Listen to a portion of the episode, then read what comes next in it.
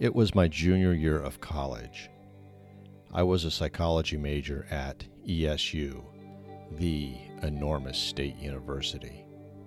I had enrolled in a year long seminar in experimental psychology, a seminar which had an accompanying lab. Signing up for this meant that half my junior academic year schedule was committed to a topic that I really wasn't interested in. I had been cajoled into this decision by my guidance counselor.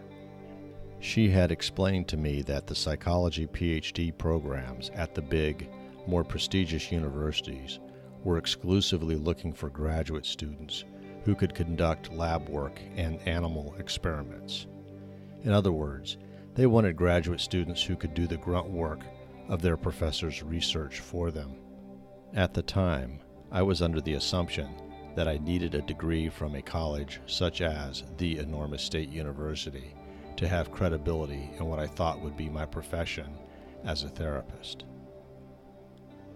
What I was coming to understand, though, was that such universities had little interest in producing therapists. The professors who lectured there were, for the most part, on a tenure track hamster wheel. They were focused on conducting research in this publish or perish environment. Teaching was, for most of my professors, an annoying distraction. Looking back on it, I was so naive. I had entered college with no idea about what I wanted to do with my life. You see, my choice of psychology as a major was based entirely on the fact that I had dated a girl for two years in high school, a girl who I adored, with a total, unbridled intensity that one only has when they are still pure of heart and have yet to be corrupted by the failures of past relationships.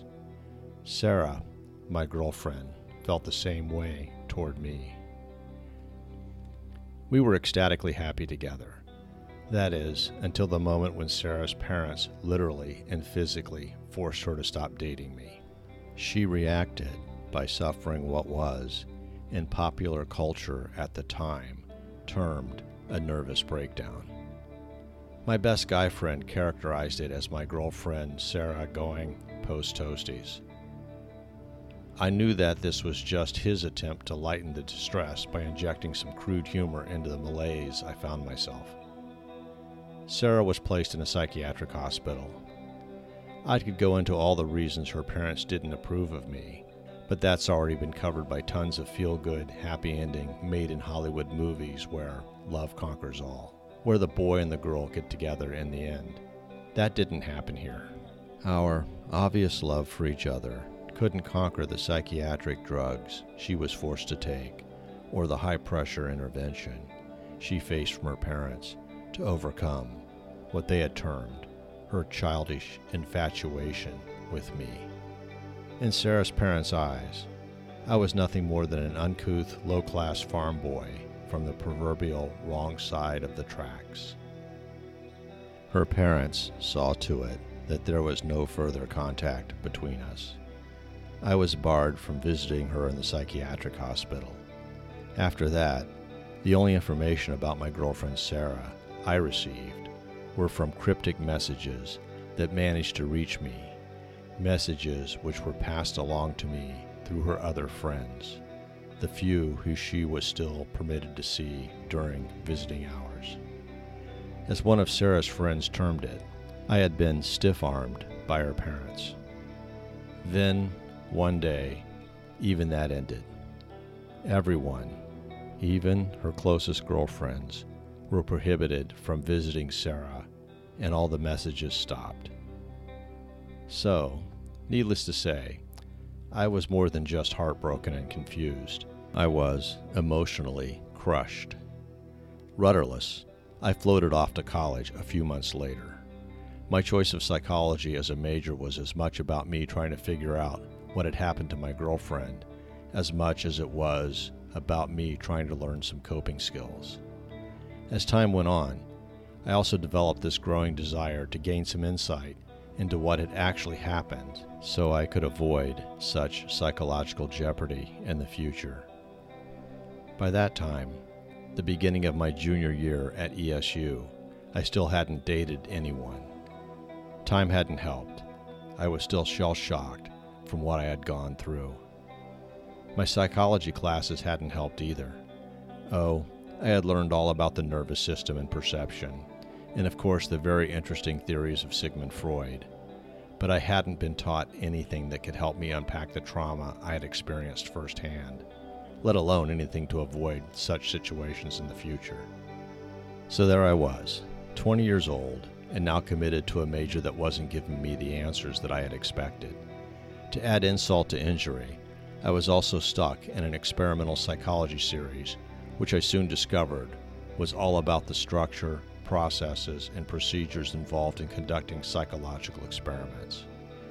That would have been more palatable, acceptable, in fact, if the experiments involved people. But no, the entire year was centered on experiments involving rats.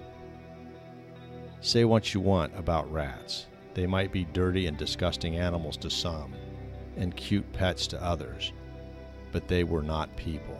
Far from it.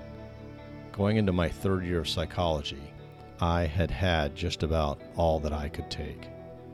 This wasn't leading me toward the answers that I sought. However, in my infinite ability to rationalize bad decisions, I thought that teaching rats to run mazes might be an interim step a step which might lead to something useful in my quest of understanding human behavior, and perhaps even myself. After all, I had now crossed the Rubicon. Backtracking and changing majors would add at least a year onto my college career, something I doubt that my parents would pay for, especially given the fact that they balked at my choice of psychology as my college major to begin with. The first couple of weeks of lecture and lab confirmed my initial suspicions. I had no interest in rats or rat behavior. The next week, in a large lecture hall of 300 or so of my brethren, undergraduate psychology students, I voiced my concerns.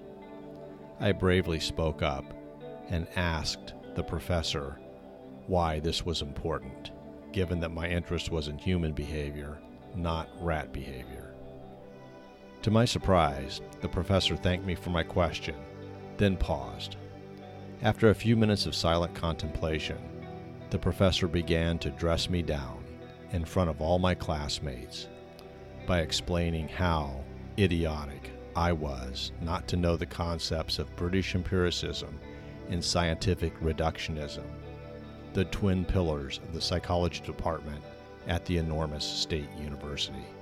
Essentially, he honed in on the fact that psychology was a science, and a hard science at that, one relying on systematic observation, measurements, and experimentation to test preformed hypotheses and develop evidence based conclusions. That was the empiricism portion of his contrition.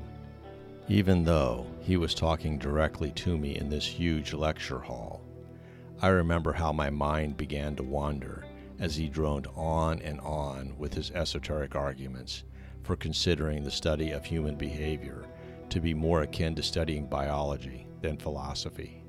When he shifted to explaining the concepts of biological and behavioral reductionism, my attention returned and I began to once again follow along. Basically, the professor's logic went something like this If one studied and understood the laws and hard facts of atomic theory, then you could understand chemistry. And if you really understood chemistry, like all of it, you would understand biochemistry because, after all, what is biochemistry but chemistry in a higher form?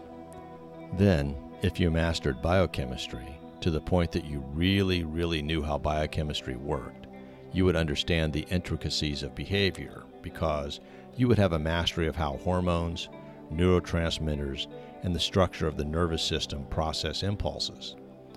His behavioral reduction argument was simpler.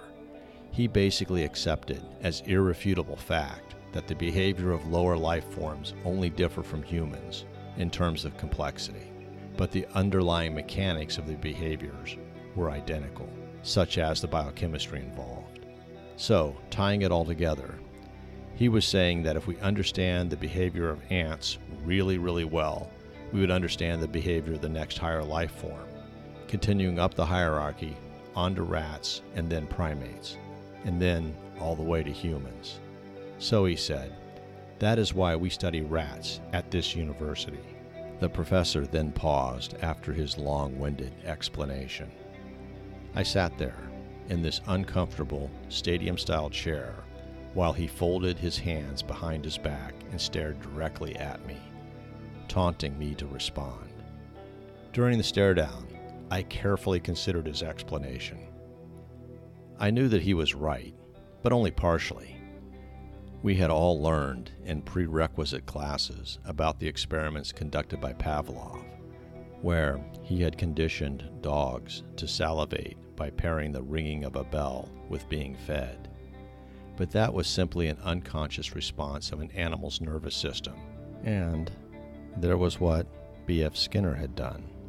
He taught hungry rats to press levers to get food. This was a totally conscious act, something that I assumed the rats learned and then thought about doing. This took thought, not just an unconscious biological action like with Pavlov's dogs. Skinner worked with rats. That also was more along the lines of his argument. But to me, that was still a far cry from what had happened to Sarah. No amount of lever pushing to get fed could explain how she had melted down, which left me back at the beginning.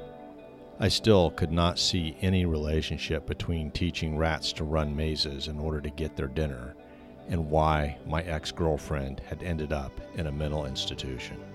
Given the professor's tone of voice and the time he devoted to putting me in my place, though, it was clear to me that I had touched a nerve that went way beyond implying that my attention and my tuition was being wasted in his class. Then, after a few seconds, which seemed like hours, he broke the silence by smugly asking me if he had answered my question. I mistakenly shook my head and replied no in a clear, unambiguous tone of voice that seemed to echo across the large lecture hall, now so silent you could hear a pin drop. The professor then asked, now in an even more condescending tone of voice, Well, what don't you understand? So then, what you are saying is if we study enough rats, we will understand all human behavior? I asked in return. In a manner of speaking, yes, he replied. So then, if we study enough rats, we will understand why people decide to follow the tenets of a religion? I then asked, skipping over countless intermediate steps. Stumped, the professor mumbled, That's not a relevant question. But there are countless examples of people being motivated by faith. Just look at all the churches and cathedrals that have been built not to mention all the people who have died in the wars that have been fought just because of religion, I countered, now beginning to enjoy the back and forth. Being motivated by a religious belief isn't a relevant behavior in experimental psychology, the professor then huffed. I'm not sure I understand, I replied, but setting that aside, would understanding anorexia or bulimia be relevant? I asked, now clearly pressing the issue. Rat studies can and have given us an understanding of the neurobiology, behavioral patterns, and genetic factors involved in eating disorders, countered the professor. Well, I recall learning in my abnormal psychology class last year that bulimia only emerged as a disease in humans recently, like in the past 50 years or so. So, are you saying that the neurobiology and genetic factors involved in bulimia for both people and rats changed earlier this century in unison? I asked rhetorically. The professor then bit his lip and nodded angrily, not knowing what to say. Clearly on a roll, I continued. Plus, I don't think a rat has ever existed that would pass up a free meal. That was followed by a moment of utter silence, a silence which I couldn't help but punctuate by asking, So tell me, how many rats would it take to understand someone afflicted with anorexia or bulimia then? Would 10,000 be enough? My question was met with a few nervous giggles around the lecture hall. Now clearly miffed, the professor replied, Anorexia and bulimia have existed longer than 50 years. It just wasn't documented before the 1970s.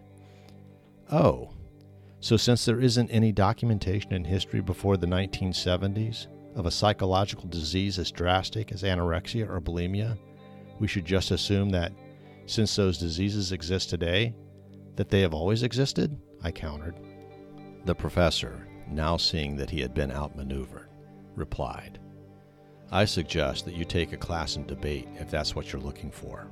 Here, we study the science of psychology, and we study rats because, based on the behavior of rats, we can infer how people will behave. Then, knowing that he had clearly ignored my last point, the professor paced around his podium for a few seconds, composing himself, before going back to his lecture on experimental psychology. I thought that would be the end of it. I thought I could disappear as just another name in the 300 or so students in this large lecture class. Later that week, in the smaller breakout sections, where I was one of 25 or so students, the teaching assistant recognized me and asked for my name. I, of course, told her, but then asked why she wanted to know who I was. Because Professor Smith wants to know your name, was her response. I knew that was it. I knew I had put a fork in myself and was done. A week later, I dropped out of ESU, eventually moving thousands of miles away, where there was nothing and no one to remind me of my ex girlfriend or the two years I had wasted after she had been institutionalized. Two years I had spent searching for an understanding Two years I had spent looking for some reason why Sarah had gone post Toasties, and two years I had spent looking for some sort of remedy for my own depression, mistakenly believing such answers could be found within the psychology curriculum at the enormous state university.